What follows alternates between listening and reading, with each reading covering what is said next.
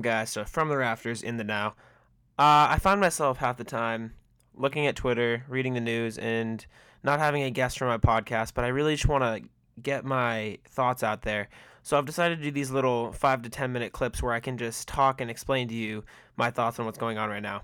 And these are going to be more, I wouldn't say comedic, but they're not going to be completely serious like I break down the salary cap and go into stats. I just kind of want to speak my mind and maybe make this more for the casual fan who doesn't really know what's going on in the NBA but wants to start keeping up. So the trade deadline just happened. It's currently 4 p.m. on February 6th.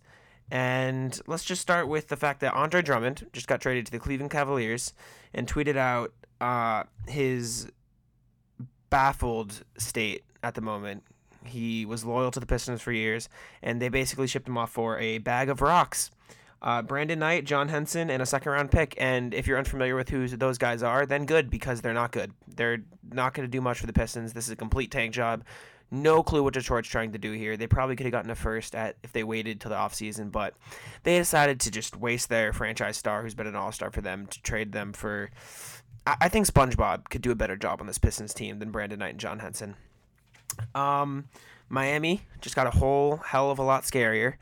Uh, Iguodala and Jae Crowder going to the Heat, and they gave up Justice Winslow. And as I say this, Justice Winslow's a solid, solid player, and I think he'll be great with what Memphis is trying to build, especially since they did so many other little deals here. Um, so Evan Turner is probably not going to remain with the team he's on right now, and he went to the Timberwolves, if I'm not mistaken. But he's going to probably be bought out and I don't know who's gonna sign him. Please, I just I, I thought the Celtics would be a good fit, and I kind of prayed for it a little uh, a little while ago. But the more I look at his stats, I looked at the other day, not gonna happen. No, thank you. Move on. Uh, moving on to the Timberwolves. Last night I tweeted hashtag free cat because they could right now have a lineup of Chris Dunn, Zach LaVine, uh, Andrew Wiggins, Lauri Markkanen, and Karl-Anthony Towns, which would be a decent team. that could be fighting for an eight spot, eight seed right now, but they they messed it all up. They got greedy, tried to win now, traded for Jimmy Butler, and that obviously clearly wasn't a fit. I mean, he bullied Karl-Anthony Towns to the point where he was in practice just giving him a load of crap where Karl-Anthony Towns was basically crying to the media. And I love Towns, don't get me wrong. I respect him. I am on Team Towns of the Towns versus Embiid matchup, but I just you could have dealt with that internally. But anyways, Minnesota is a terribly run franchise until today. They managed to do something right by trading Wiggins to the Warriors, shipped him off, and got D'Angelo Russell.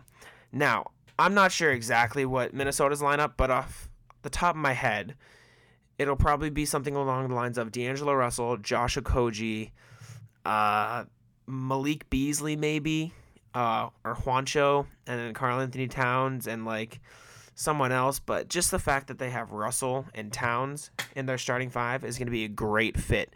Those two are good friends. The only missing piece is Devin Booker. Please get Devin Booker out of Phoenix. If we can get those three on a team together, I think that would light up the entire NBA. Going through the rest of the trade deadline, it was honestly a ton of tiny moves. The Clippers actually got scary. The Clippers are going to be a force to deal with this year. I don't know who's going to have to face them in the first round, but they're going to lose. I don't know who's going to have to face them in the second round, but they're going to lose. They just got Marcus Morris and Isaiah Thomas. Isaiah Thomas is going to be bought out, and so I don't know where he'll end up.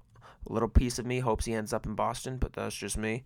But um yeah, I think the Clippers are huge, huge contenders to win the East now. They freed up a space trading Derrick Walton to the Hawks. The Hawks are just taking on everybody's bad contracts and random people right now. But um Marcus Morris is going to help that team so much. He's going to the Clippers. They're rumored to start a lineup of uh, Pat Bev, Kawhi Leonard, Paul George, Marcus Morris, and Ivica Zubac, and then they'll have Lou Will and Montrezl Harrell off the bench. That's disgusting. That's going to win a championship. I don't know if it's going to be this year or next year, but that's going to win a championship. And now, let's move on to the Boston Celtics. Danny Ainge, I respect you. I love you. And honestly, maybe this this is the good move. But right now, I'm pissed. You have so many draft assets, so much young talent on a team with two of your stars pushing 30. I understand Tatum is 21 and Brown's 23, and we're a young team. Smart's 26. We have seven rookies on contract this year. We picked up five right out of college. But you have Hayward and Kemba, who are both around 30. And your window to win a championship with this core right now is in the next, I would say, five years, maybe less, if Kemba and Gordon start to decline. And you have so many assets. And last draft, you told yourself, I don't want to come into the season with five rookies that I drafted. And look what you did. You came into the season with five rookies. And I'm not complaining because I like them all. I love Tacko. I love Carsen. I love Tremont. I love Romeo. I love Grant. I love Grant. But that's not going to fly every year from here on out. You can't just come into the season with that and expect to get better and better if you're bringing in newer and newer people. This was the year you needed to flip assets. I understand you tried to trade for Christian Wood. I understand you tried to trade for Davis Bertans, but you should have pushed harder. If that meant giving up Carsen, I would have been okay with it. Like I love Carsen, I really do. Like I said, and I think he can be a decent scorer off the bench for us. But if that turns into Davis Bertans, then you do that deal and like give more for Christian Wood. He shoots shoots 38% from behind the line, the three-point line, and you just you just couldn't get a deal done. It it disappoints me. Like look what the Pistons got for Drummond. They got a bag of rocks. They got bricks. They got horrible contracts and bad players for their franchise star. And you couldn't make a deal for Christian Wood? Come on, man. Um, but hey, I'm going to stay optimistic. And Romeo has proven to be real good this season. He's not putting up huge stats, but his advanced stats are great. I saw a stat today that was like his defensive rating hasn't uh, gone over 100 and his offensive rating hasn't dipped below something like 108 and his average net rating in the games he's played is like 30 which is really good for a rookie so he could turn into a good asset especially if he can shoot consistently i don't think i've seen him take many shots he mostly just drives right now but if he can learn to drive i mean shoot then i think he'll be good for us and Grant Williams in the past stretch of games is shooting 50% from three. Where's that come from after that horrible start? Like, if he can continue that, will be good. Anyways, right now it's looking our, like our eight man lineup going forward is going to be Kemba, Smart, Brown, Tatum, Hayward, Kanter, Theis, and Wanamaker or Semi, depending on the mass matchup. Um, which isn't bad. I'm fine with it. Wanamaker and Semi are better than people say. I got into a Twitter fight today because people were calling them not NBA players, which is ridiculous. Another guy told me that Gordon Hayward is awful and we should trade him, and I told him he uh, doesn't actually watch basketball games if he doesn't see Gordon's value. But anyways, I digress. Uh, I assume the Celtics will probably pick someone up in the buyout market, maybe like a Isaiah Thomas. Now that'd be fun. He's getting bought out by the Clippers soon. It's rumored.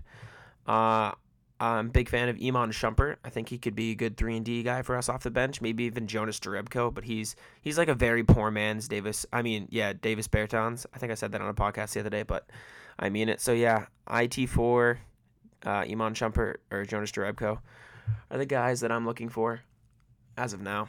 Other than that, I can't complain too much because we're still a good basketball team. But I just kind of think this was the year for Danny Ainge to turn some of his assets into into talent and make a run. But it pisses me off even more that Philly got Burks and Robinson for three seconds. You you're telling me we couldn't have gotten one of them for like two seconds and cut like someone. I'm not gonna name names because I love all Celtics, but couldn't cut someone. I don't know.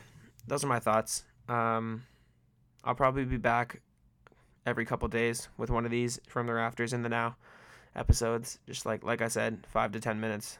My thoughts on what's happening in the NBA. If I can't find a guest, these will be out. Thanks for listening, guys. Peace.